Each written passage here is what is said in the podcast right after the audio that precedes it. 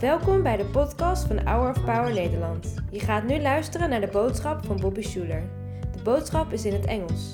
Liever met Nederlandse ondertiteling erbij? Bekijk dan de uitzending op hourofpower.nl of op ons YouTube kanaal.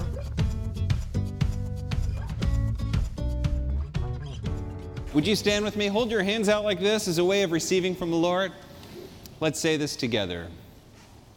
I am not what I do. I'm not what I have.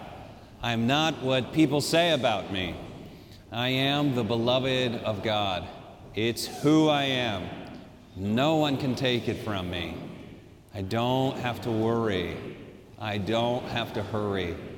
I can trust my friend Jesus and share his love with my neighbor. Thanks, you can be seated.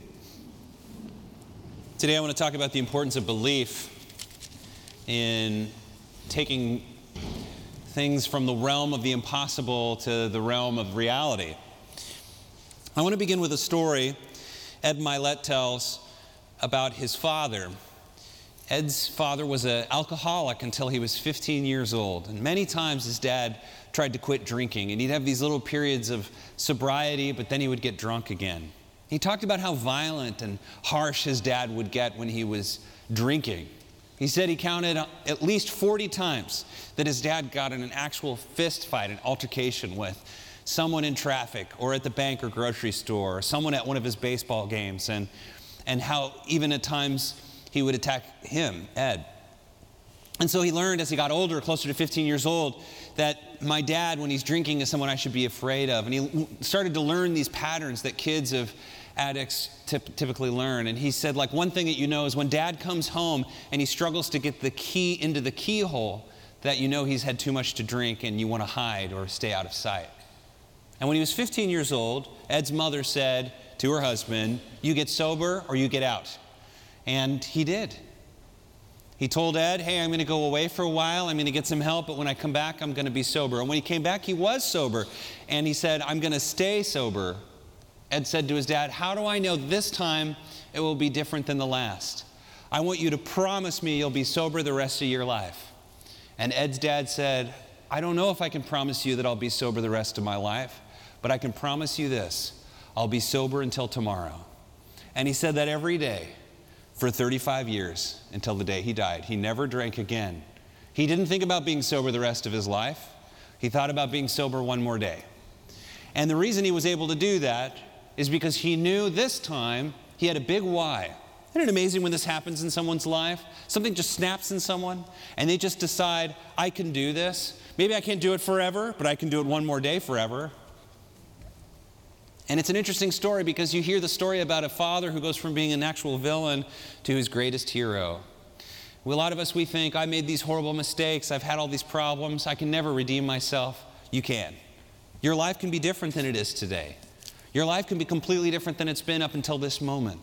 It happens when you make a decision that just one more day, you're going to give it all you've got. One more day, you're going to become the person you're called to be. One more day, you're going to take a step closer to the dream, the vision that you have for your life. God wants you to hear this message because He wants you to become all you were created to be.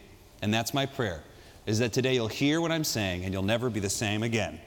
It all begins with belief. Belief.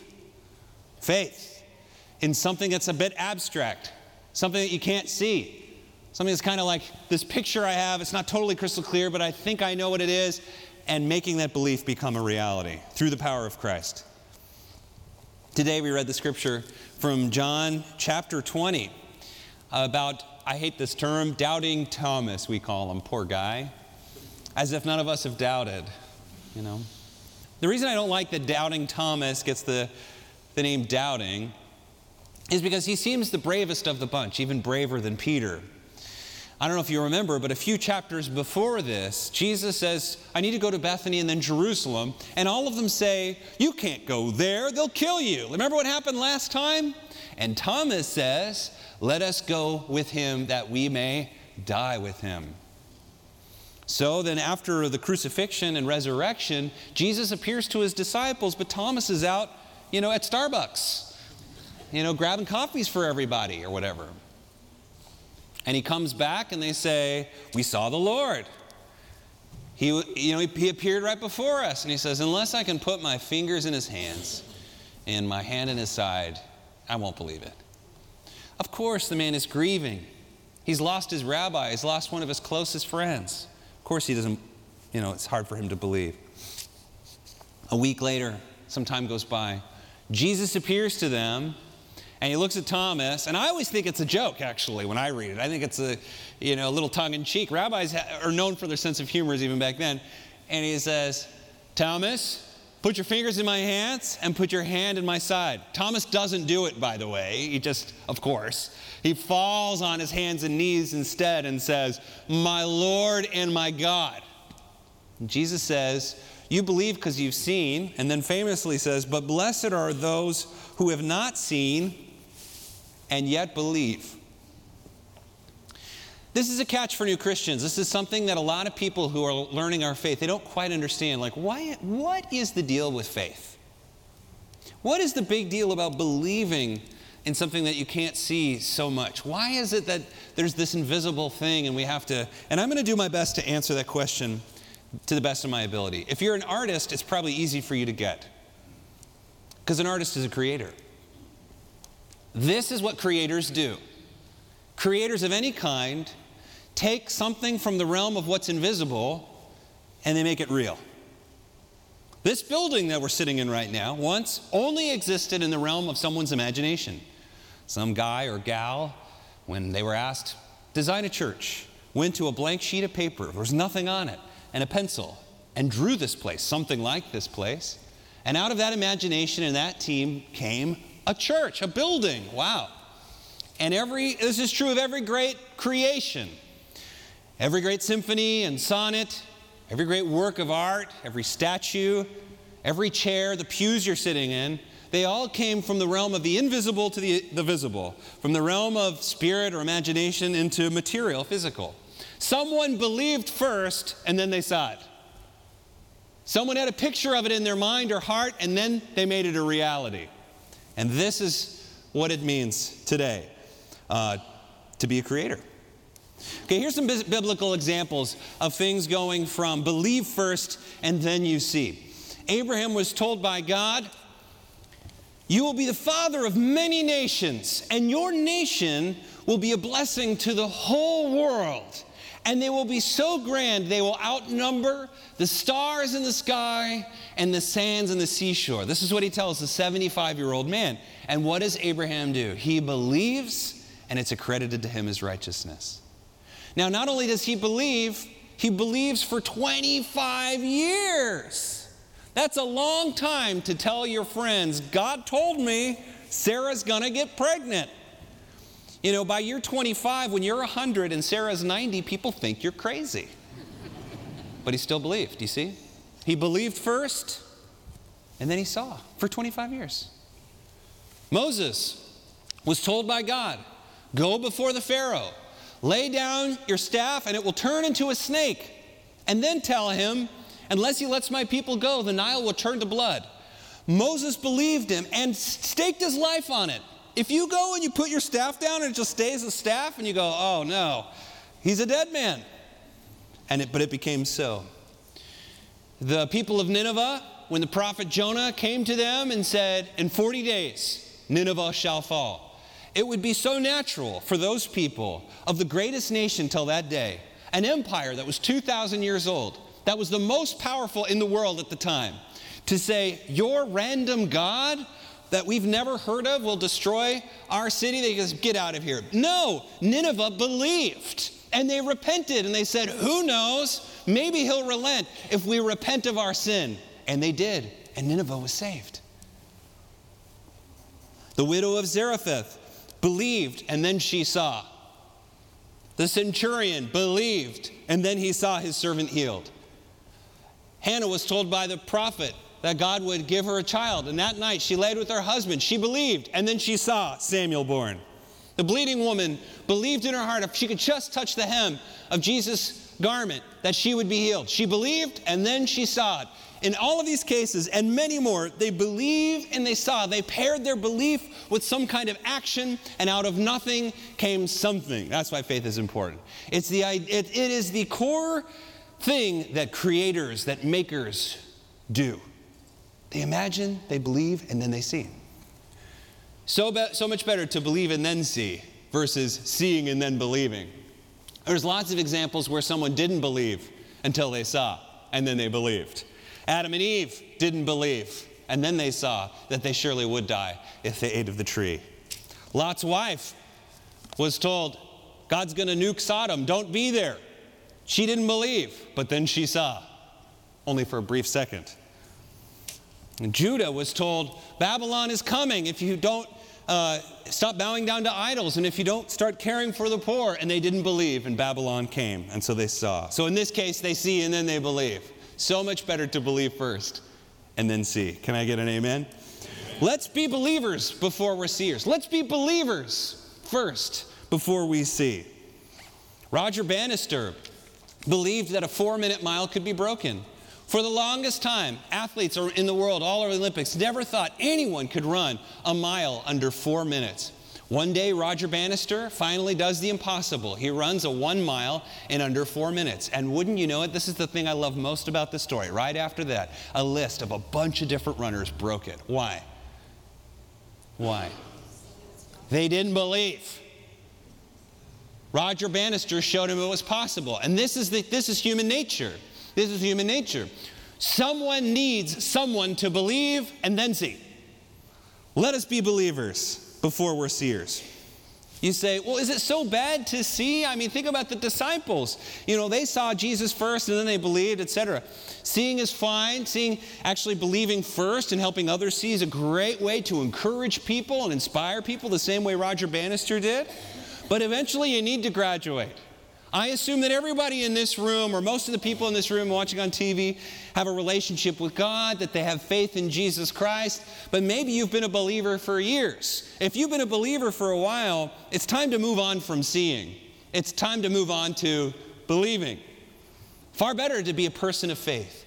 Far better to see into the realm of imagination and spirit and invite into this cruel world beautiful, wonderful, godly, and loving things and that's what you do. That's what it means to be a believer. Believe you can become more, believe you can achieve more. I, uh, I often think of this idea of belief as like uh, the stereogram, these 3D images. And here you have the image, and then on the right, I actually put the directions and the actual image of what it should look like if you can see through it. This is a 3D image, but you have to look at it a special way. When I was a kid in the 90s and these came out, I thought this was a hoax. I thought my friends were playing with me. I saw them all pretending to see 3D images, and I thought, there is no way. That is a two-dimensional modern painting or something. And then one day, I finally saw. I, was, I tried all the tricks, I tried all this, but one day I was able to see it. Get rid of that. Nobody's listening to what I'm saying. I'll email it to you. It's two camels in a pyramid, by the way. Anybody see it? Did anybody catch it? You saw it? Good for you. All right, that's my mom. Okay. So belief is a lot like a stereogram where you're like, there's this thing, and some people can see it and some people cannot. And you can say it to your white in the face and you can explain it to them, but until you see it, right? This is the gift that you have as a believer. You can see what nobody else can see. You can see what Roger Bannister could see a sub four mile. There's something in your life that God's called you to not only see, but to do, but you see it first. With your heart, I mean. And that is what I mean to believe. So first you believe in it, and then you see it. And this creates a domino effect that the more you create, the more you bring out of the invisible to the visible, the more you create confidence in yourself that you realize God really can do something in me. God really can change the world through me. God really can make me a bigger person. I really can defeat this giant. I really can do better in my workplace. I really can lead. I can make. I can build. I can create. And the more victories you have, even with some losses, the more confidence you get. Maybe we can say it this way if competence increases confidence. You want to become a more confident person, learn more, grow more, practice more, do more. The more you do, the more you do, the more confident you'll get, even when you fail. Here's one of the biggest things in the modern world that now is getting in the way, especially of Christians, but of all people, is the trap of being defined by my problems. Let's say it this way never fall into the trap of being defined by your problems. Far better to define yourself as an overcomer, as a fighter, as a winner, as a Christian, as a champion, as someone who's capable, who's in power. The more you define yourself by your problems, the bigger your blame list gets. Blame list is a, a way of, of feeling a little bit better about not being where you truly know you should be. The bigger your blame list, the smaller your future. If you need a sermon to increase your blame list, there's lots of preachers out there who can do it. There's lots of politicians out there who will be happy to help you. I think every news station will be happy to give you any to increase your blame list as big as you want it to get. But let me make you a promise. The blame list only helps the people that are selling things to you. The bigger your blame list, the smaller your future. And the problem with it is, all the things on your blame list, most of them you cannot control. If you can't control them, that means you have no power. Here's the thing that we need to see today. Here's what we can control. Here's what we can control. You can control, you can focus on, and control who you become. That's what we focus on. Don't focus on your problems. Focus on who you can become. And you can become anything, anything that the Lord says you can become. But you have to see it. You have to see it in your mind's eye before you see it out here. You have to believe it before you see it. You have to believe it before you touch it. Michelangelo, the famous artist, famously said, The sculpture is in the stone. He would just see a big block of stone. You see, What's the secret? He would say, It's already there. The sculpture is in the stone. And I just remove all the superfluous material around it so that David arrives. The sculpture's in the stone, it's already in you, it's already there. Remove the stuff around and become all that you are made to be. This process is hard, difficult, arduous, and most of all, boring. That's the hardest part boredom in a world full of so many interesting things. It's boring to go over the same thing over and over on the sheet music or whatever it is you're supposed to do. All right. All this to say, my friend, blessed is the one who believes before seeing. Everybody sees first and then believes, but you can be one of those who believes and then sees who has the imagination, the faith, and the spirit to take something from the realm that nobody else can see and yank it out and bring it into this world. That is what it means in many ways to be a creator and to be a part of an amazing life. And you can do it. So we ask it, Lord, in Jesus' name, give us eyes to see, give us hearts to sustain. Help us to be like Abraham, that even though you tell us at 75, at 100 we see it come to pass or sooner. And we ask it all in Jesus' name. Amen. Bedankt voor het luisteren naar de podcast van deze week. We hopen dat deze boodschap jou heeft bemoedigd. Wil je meer weten over Hour of Power of dagelijkse bemoedigingen ontvangen? Ga dan naar www.hourofpower.nl.